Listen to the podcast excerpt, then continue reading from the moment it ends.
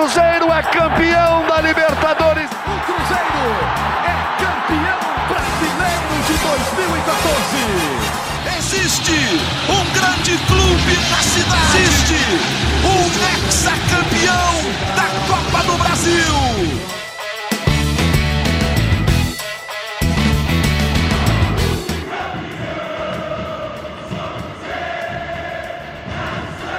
Muito bom dia, muito boa tarde, muito boa noite. Está começando mais uma edição do GE Cruzeiro. O Cruzeiro que tem amistoso no meio da semana em Bragança Paulista contra o Bragantino.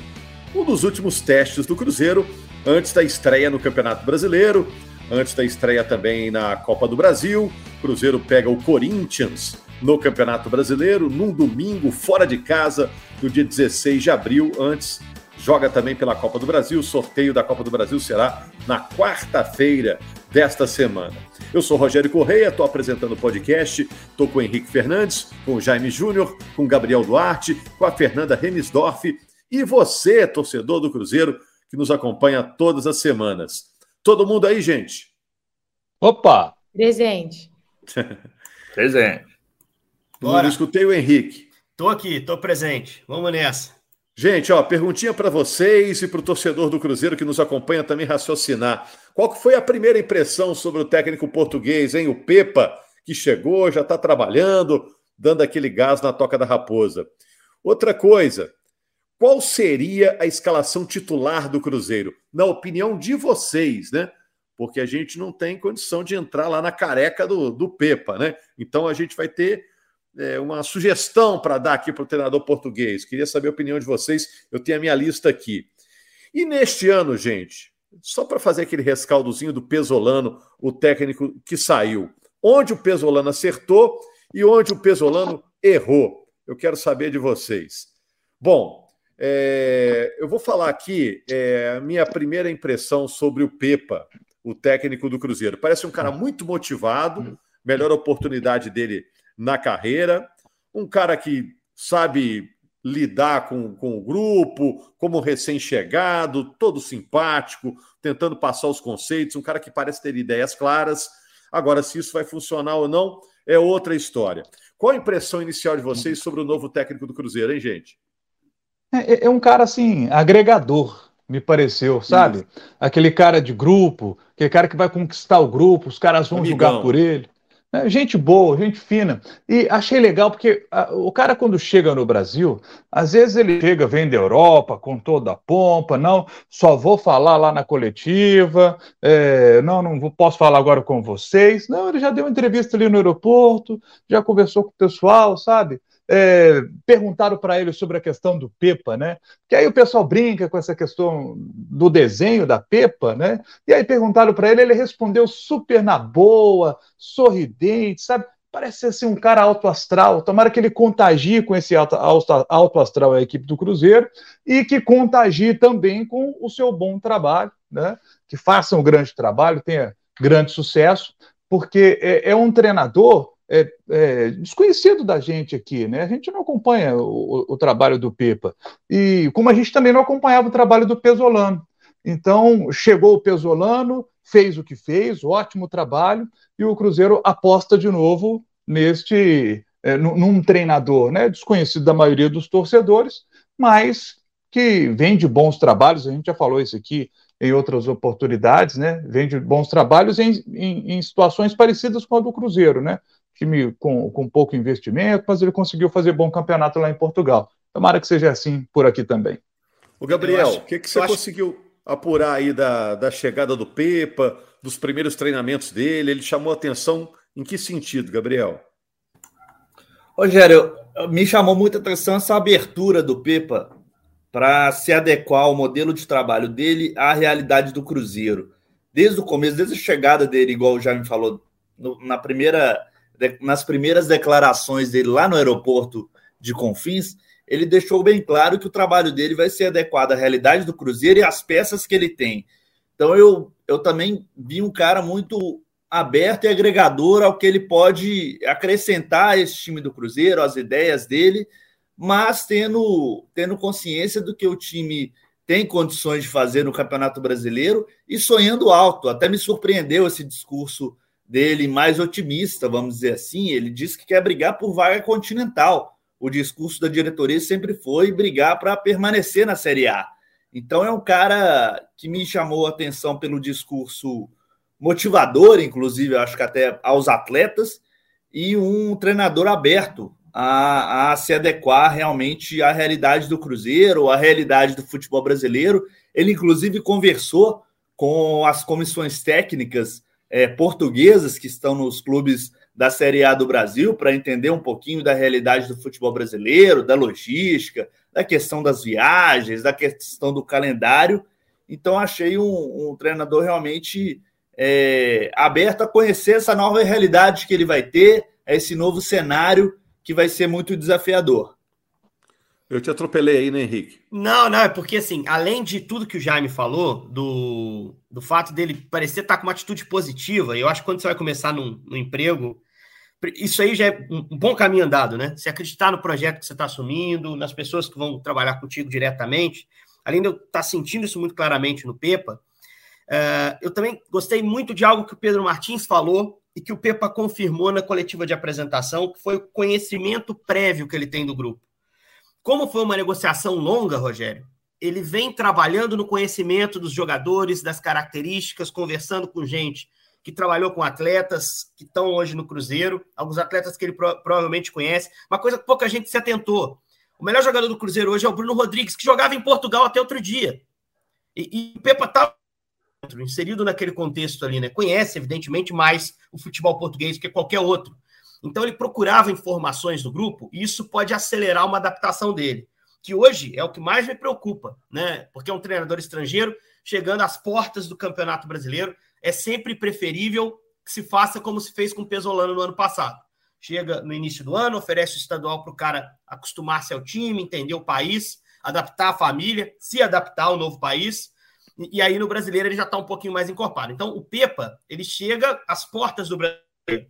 Qualquer medida que ele possa fazer para acelerar essa adaptação vai ser positiva. E o fato de conhecer o time previamente, dizer isso e ter impressionado inclusive a diretoria, a ponto do Pedro Martins citar isso na entrevista ainda antes da chegada do Pepa, isso já é um bom ponto. Sobre essa fala dele de classificar para uma competição internacional, ele é mais inteligente que ambiciosa, Gabi. Vou discordar um pouquinho da ambição, porque aqui no Brasil, o que separa uma vaga internacional de escapar do rebaixamento são 3 pontos. É uma vitória a mais. Então, ele estabeleceu isso como se fosse um objetivo ambicioso, mas na prática, é um jogo a mais que ele tem que ganhar, né? No Brasil, 2 times. Um time, às vezes, fica sem competição internacional. Os outros caem ou vão para a competição internacional.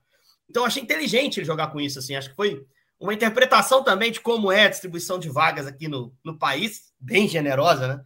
E aí dá para o Cruzeiro sonhar, sim, com uma vaga na Sul-Americana. A gente vê times como o Goiás, por exemplo, que fez um Campeonato Brasileiro ok no ano passado e estava no sorteio da Sul-Americana essa semana, né? Vai jogar a competição. Então, acho que o Pepa foi inteligente também nisso, equacionando, criando um objetivo que parece muito maior, mas que na prática não é tão maior assim. Se ele trabalhar por um, evidentemente, ele vai alcançar o outro. Mas eu estou bem otimista, cara. Parece ser um cara boa praça, que chega leve, que chega sem o ar professoral de alguns treinadores portugueses, né, e que vem para fazer um trabalho que ele já fez em outros momentos. Então, o torcedor cruzeirense acho que pode estar otimista, animado para esses primeiros movimentos. Mas já a partir do Souza contra o Bragantino, a gente vai começar a ter uma ideia do time que ele quer colocar em campo, e aí a gente vai poder aprofundar um pouco mais. Bom, a gente não tem condição de perguntar para todos os torcedores cruzeirenses, mas a gente tem uma torcedora cruzeirense aqui no nosso podcast, a Fernanda Remisdorff, que é a voz da torcida. Ô, Fernanda, ainda tá saudosa aí do Pezzolano ou já virou a página, tá curtindo o Pepa que chegou? Me conta aí, Fernanda, por favor. Então, eu sou muito, muito grata ao Pezzolano, mas infelizmente, né, ele já saiu, a gente tem que seguir. Então, eu já tô bem focada no Pepa já tô muito ansiosa para ver como que ele vai montar esse time amanhã. Como que está essa preparação, mas eu sigo o mesmo discurso do pessoal aqui, eu estou otimista em relação a ele, Gostei muito das entrevistas que ele deu aqui, realmente pelo fato dele já estar conhecendo melhor o elenco, pelo fato dessas falas bem positivas dele também. Isso que o Henrique falou realmente, de ser diferente um pouco daqueles técnicos portugueses que já chegam muito sérios aqui. Ele parece ser um cara realmente muito divertido, parece ter uma gestão de grupo boa, pelo menos assim, o que eu já ouvi falar de outros atletas que trabalharam com ele é que ele realmente é um cara muito simpático mesmo, mas ao mesmo tempo ele consegue passar, né, esse conhecimento tático. O fato dele já ter trabalhado com elencos bem humildes e modestos e ter conseguido grandes resultados também é algo que anima, que é o que a gente vai ter aqui, né? Ele não vai trabalhar com muito dinheiro, com grandes nomes, ele vai ter que saber trabalhar com o que está nas mãos. Então, eu estou bem otimista, estou ansiosa também para começar esse trabalho, e que bom que marcaram esse amistoso aí, que já tira um pouco desse nosso tempo de espera, a gente já consegue ver, nem que seja pelo menos um pouquinho, né? Porque, obviamente, não vai ter dado tempo dele fazer tudo que ele queria. Isso, vamos ver na prática como ele gosta que a equipe jogue. Ô, gente, não sei se vocês sabem de uma história do falecido Mário Sérgio, quando era treinador no São Caetano, com um pipoqueiro. Quando ele chegou no clube, o dia que ele chegou à apresentação, o pipoqueiro entregou um papelzinho para ele. Aí ele foi olhar, era uma sugestão de escalação do São Caetano, que o pipoqueiro estava dando para o Mário Sérgio. No outro dia, o Mário Sérgio foi trabalhar, entregou um papelzinho para o pipoqueiro, de volta. Aí o pipoqueiro falou, o que é isso? 4 receitas para fazer pipoca. Né? Então eu vou ser pretencioso aqui, igual o pipoqueiro, vou dar uma sugestão para o Pepa escalar o Cruzeiro. Porque eu acho que o Pezzolano, ótimo treinador, está na história do Cruzeiro, mas esse ano andou inventando, né? Botando os caras em umas posições estranhas. Devia ter os motivos dele, né? Competente que é. Mas eu pensei aqui numa escalação do Cruzeiro, feijão com arroz. Vê se vocês concordam. Não precisa concordar, fica à vontade. Ó, Rafael Cabral, William, Oliveira, Luciano Castan e Marlon. 2 volantes, Ramiro e Richard. Nicão, Bruno Rodrigues e Wesley e Gilberto. É isso mesmo, gente? Ou é muito diferente disso da opinião de vocês? Eu acho que o Wesley é um jogador que... eu acho que talvez o Matheus Vital... Não, eu já truco. É Bruno Rodrigues ou Wesley? Isso? Para mim, eram os dois. O Bruno Rodrigues é o craque do time. Põe ele como... Pois é. Não, esse é titular absoluto. Não tem nem que discutir hoje. Eu acho que o Bruno joga aberto. O Bruno joga... Porque ele joga num 4-3-3. Eu acho que a primeira mudança é estrutural, né? O time passa a jogar num 4-3-3, o time vai jogar com 2 zagueiros, vai ter 3 atacantes, os 2 abertos. Um é o Bruno Rodrigues aberto de um lado, o Gilberto centroavante. Esses dois não mexem. Tenho certeza que o Pepa vai botar esses dois assim. Se ele fizer algo diferente disso, aí ele vai começar a receber crítica. É o Bruno Rodrigues aberto de um lado, Gilberto centroavante. Quem vai ser o outro jogador aberto pelo lado? Wesley, Matheus Vital, virar um atacante para ser o titular? Porque o Cruzeiro fala em trazer um atacante. Seria um atacante para jogar aberto, para ser o titular do Cruzeiro, o cara que vem para ser o dono da camisa? Então essa é uma questão. Hoje está uma briga, Wesley e Matheus Vital para mim ali pelo lado. Né? Para mim, Nicão é um cara que tem que jogar. Nicão tem que jogar, sabe? Então assim, o Nicão seria aquele jogador para atuar ali no meio de campo, que auxilia no processo de armação. Você jogando um 4-3-3, eu imagino ele jogando com um volante e 2 meias à frente, né, o Nicão sendo um deles. Então, eu acho que o Wesley, pelo que eu vi do Wesley esse ano no campeonato até agora, sabe, eu acho que o Wesley não seria o titular, não. E acho que o Cruzeiro teria de trazer um cara para ser o titular da equipe do Cruzeiro ali, sabe? Você tem o Bruno Rodrigues aberto de um lado e um outro cara confiável aberto do outro. Nem Matheus Vital, nem Wesley ainda convenceram. São jogadores com potencial para poder, sabe, deslanchar na equipe do Cruzeiro, mas ainda não estão jogando tudo que eu acho que eles podem jogar. Eu acho que o caminho do Jaime está perfeito. Ele vai passar uma linha de 4, não há dúvida disso, mas pode ser 4-2-3-1, ele já usou isso em alguns momentos. Eu diria até que prefere um pouco mais, aprofundando um pouquinho mais os times que ele vinha escalando, principalmente no Paço de Ferreira. Eu acho que ele vai tentar fazer do Cruzeiro o Paço de Ferreira dele, que foi o melhor trabalho da carreira dele. Assim. Ele pegou o Paço de Ferreira vindo da segunda divisão, manteve no primeiro ano. No outro ano ele foi quinto. Quinto no Campeonato Português. Isso é muito importante. É algo que me chamou a atenção quando analisei a primeira vez a ficha dele e depois dei uma olhada para esse trabalho especificamente. Ele tem um jogador que é uma função chave para ele, que é o primeiro homem de meio. Já falou isso em entrevista também. O primeiro volante dele é uma função vital. Ele precisa achar um cara. E não é o Matheus Vital. O Matheus Vital é um meio mais avançado. Uhum. Mas eu acho que vai ser o Richard. É, pelas características do elenco do Cruzeiro, até um pouquinho mais de experiência. Briga maior, Richard e Neto. Acho que o Richard é que vai ficar com a vaga pela experiência maior que tem na Série A. E aí eu tenho algumas dúvidas no time, assim. Eu acho que Rafael Cabral vai ser o goleiro. Há contestação sobre ele, mas é o goleiro titular do Cruzeiro hoje. O William, se for recuperado, é o lateral direito, na minha visão, pelas opções que o elenco apresenta. E aí Lucas Oliveira, eu acho possível que ele mantenha o Reinaldo, mas a briga com o Luciano Castan vai se estabelecer. São jogadores de perfil parecido, ambos canhotos. E o Kaique, para mim, vai ser o lateral que ele vai apostar, apesar de o Marlon ser uma opção clara ao Kaique. Hoje eu daria mais espaço para o garoto. Aí o meio-campo com o Richard, o Alisson, que eu acho que é um cara que tem muito a ver com as características que ele pede para os meio-campistas, que é um cara que, além de encorpar defensivamente e fazer uma dupla de volante quando precisar com o Richard, ele também tem chegado à frente. Ano passado, na Ponte, ele fez alguns gols. Mas o Alisson, a gente tem que olhar que é a primeira Série A dele. Então, pode sentir um pouquinho o impacto técnico do campeonato. E aí, essa outra função de meia central, normalmente é um meia mais criativo, que ele gosta que jogue nas costas do volante adversário. E aí pode ser o Nicão jogando por dentro, como o Pezzolano estava usando mais, ou o Matheus Vital, que é um meia, que no Corinthians chegou a ser um ponta, mas é um meia mais de criação por origem. Era assim no Vasco. Então acho que o Vital pode ganhar um espaço nessa função. O Ramiro, que também é um jogador importante do elenco, para mim seria uma alternativa ao Alisson. Acho que a disputa maior é essa, de ser aquele volante com um pouquinho mais de dinâmica e com um pouquinho mais de jogo sem bola para marcar. E aí o trio de frente, sim. Então escala a gente do 1 ao 11 aí. Não, só para acabar de fechar destrinchando. Depois eu faço. O trio de frente, com o Nicão aberto de um lado, como jogava no Atlético Paranaense, eu acho que é uma possibilidade. Ou o Wesley, que é um jogador super caro e que o Cruzeiro vai querer tentar aproveitar. Bruno Rodrigues na outra ponta, e aí acho que vai potencializar o jogo desse cara, e o Gilberto à frente. Então o 11 titular, para mim, Cabral, William, Oliveira, Reinaldo e Kaique, Richard, o Alisson e Nicão, Wesley, Bruno Rodrigues e Gilberto. Esse seria o time que eu partiria num campeonato. Vamos ver se vai ser o que o Pepa pensa também. O Henrique falou de contratações, ô Gabriel. Eu li no GE. Globo que o Cruzeiro está atrás de um zagueiro. Eu não falei não, hein? O Jaime, hein? Eu acho que o Jaime. É um zagueiro, dá pra esperar muito meia disso, não. E um atacante. Seria isso? Seria isso, Rogério. E o tempo está bem corrido, né? A janela de transferências fecha semana que vem. No começo da semana que vem. Dia 4. E o... exatamente.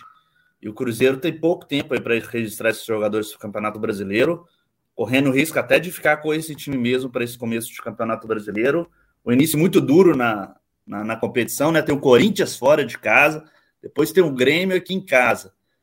Antes disso, a estreia do Pepa em jogos oficiais é na Copa do Brasil, né? Igual vocês falaram, o sorteio é na quarta-feira. Então tem muitos desafios aí pela frente, tendo que formar esse time ainda. Eu acho que o Pepa também vai com um 4-2-3-1. Eu acho que é uma formação que ele vai gostar de atuar. Acho que ele vai, talvez, dar mais segurança defensiva nesse começo de trabalho no Cruzeiro, principalmente pelo desempenho que o Cruzeiro teve defensivamente no estadual. Mas vamos ver o que ele vai apresentar nesse amistoso com o Bragantino, que eu acho que é um importante teste também, né? Um jogo de Série A com um time também que tem uma filosofia de um técnico português. Vai ser interessante ver este primeiro trabalho do Pepa em campo. Ô, Fernanda, eu vou te perguntar, eu sei que é difícil responder porque ninguém está na cabeça do treinador, mas você é desembolada, eu vou perguntar aqui. Você acha que o time do Pepa vai ser muito diferente na escalação do time do Pezzolano? Você espera isso? Bom, a gente vai começar já a ver a diferença nessa questão da linha de 4, né? Então, isso aí já vai ser uma diferença marcante, porque tem mais ou menos assim um ano que o Cruzeiro não jogava assim. Então, a gente já vai sentir. Mas, assim, em relação às peças, eu não sei se ele vai mudar tanto. Talvez, como o Henrique e o Jaime falaram, de colocar o Richard de titular, que a gente não viu o Richard jogando ainda. Mas, assim, goleiro, eu não sei se ele vai mudar, assim, acho que... Talvez ele pode até testar o Anderson no jogo contra o Bragantino, porque, pelo que foi divulgado, né, esse jogo contra o Bragantino não vai ter número máximo de substituições. Então, talvez no segundo tempo ele traga um time todo novo e coloque o Anderson no gol. Mas não sei se ele vai chegar tirando o Cabral, não. Aí na zaga também, talvez ele coloque o Castão, mas não vai mudar muito, assim, de Oliveira e de Reinaldo. E aí na lateral direita, né, no caso o ala ali, que era ala, vai ser lateral. O William, acredito que seja ele. Na esquerda, tanto colocando o Kaique ou colocando o Marlon, também não é muito alterado o Pezzolano. Volante, tem a questão do Richard, eu acho que talvez ele coloque o Alisson. Para mim, o Alisson é um dos meus jogadores favoritos, assim, do Cruzeiro, eu quero muito ver ele jogando, então eu esperaria por ele. E o ataque também não tem muito o que mudar, Bruno Rodrigues e Gilberto não tem como tirar esses dois, e fica realmente essa dúvida de quem jogaria na outra ponta. Mas assim, a questão que vai mudar mesmo é a formação tática, mas os nomes é muito difícil, porque tem alguns ali no Cruzeiro que são mesmo praticamente,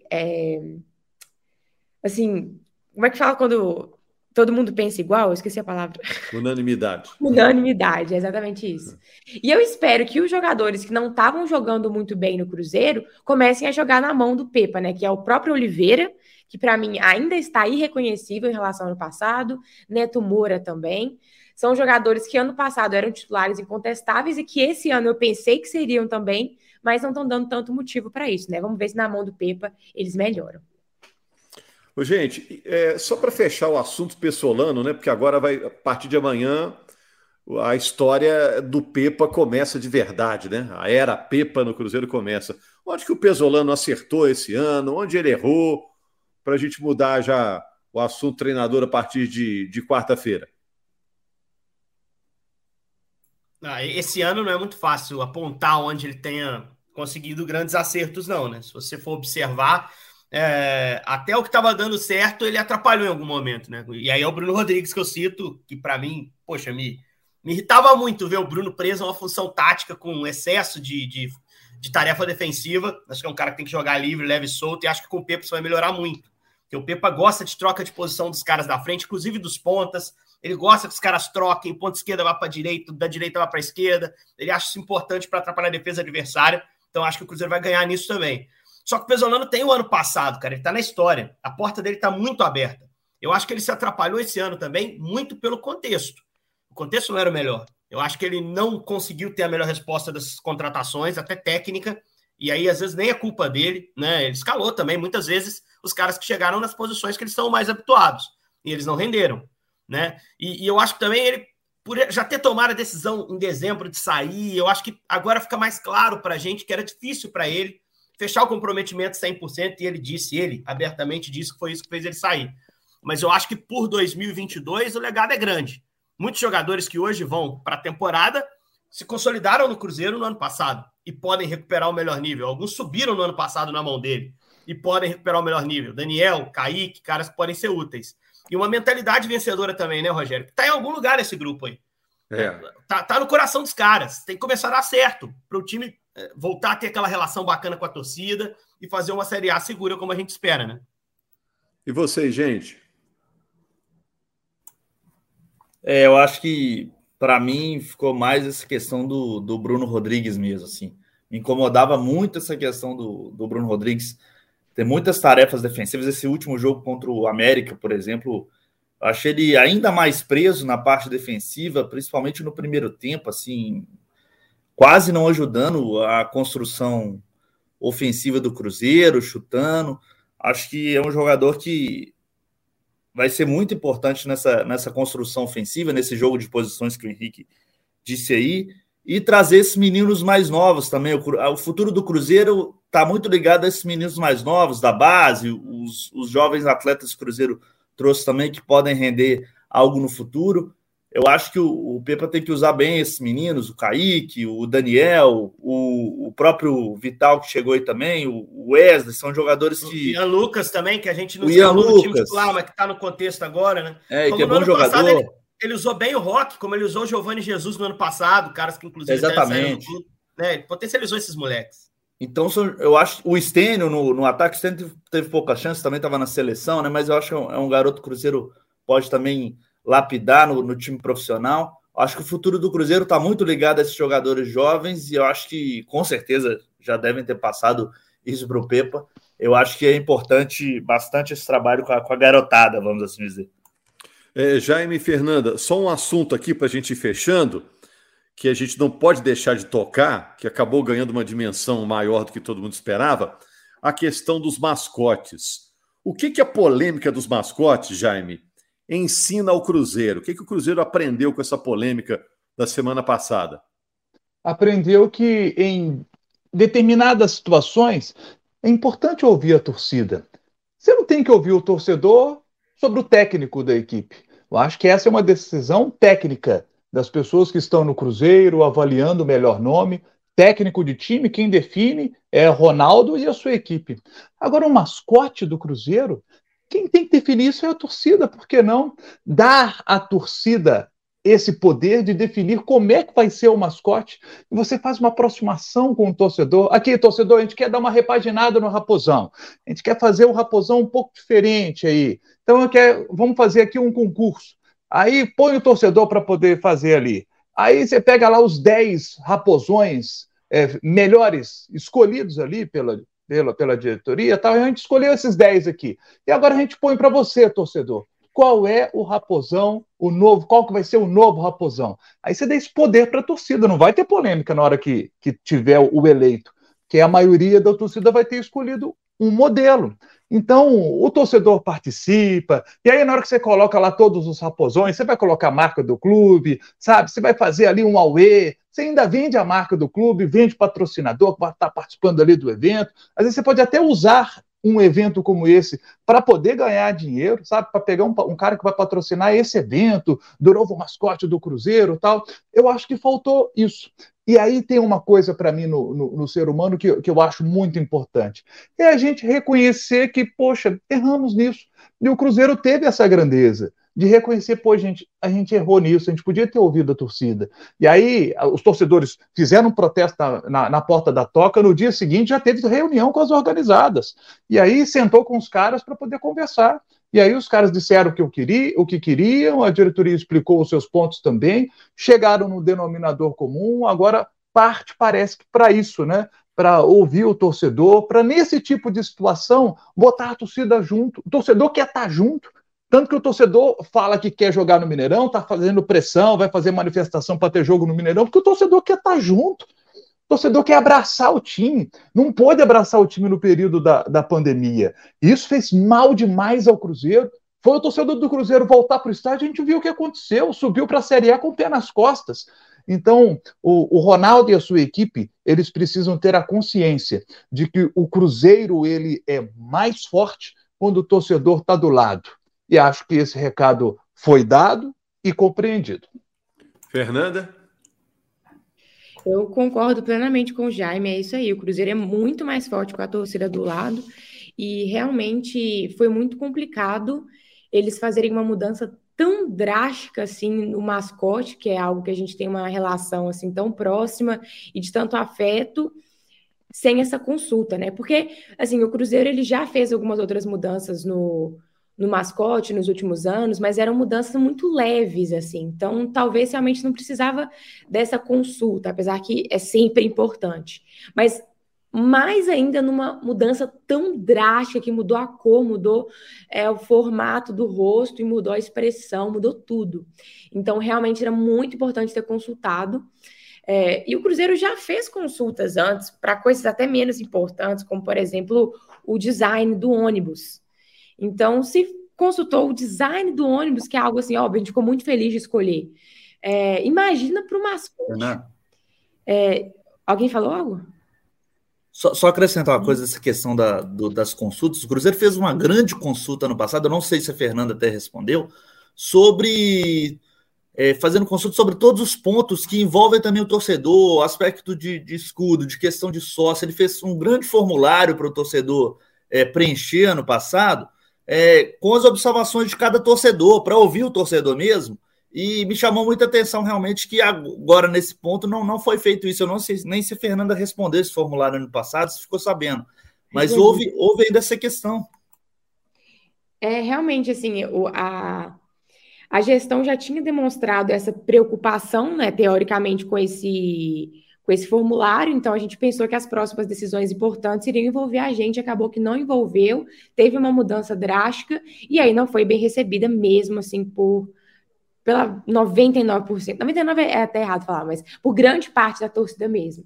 E aí, que bom que eles entenderam o erro, eles voltaram atrás, vão desenvolver, parece, um comitê de torcedores para fazer essas avaliações antes, porque, assim, como o Jaime falou, realmente o Cruzeiro é muito mais forte com o apoio da torcida, e a torcida, ela quer participar dessas decisões, né? Porque, afinal, a gente está sempre ali fazendo a nossa parte. A gente está indo no estádio, a gente paga o nosso sócio, a gente acompanha o time sempre que a gente pode. Então, essas decisões que têm a ver com a gente, porque o Raposão, né, o nosso mascote, é feito para a torcida, feito para trazer a gente mais para perto. Então, essas decisões têm que ouvir o torcedor, e a gente espera que daqui para frente eles tenham aprendido a lição e começam a envolver o torcedor nesses momentos.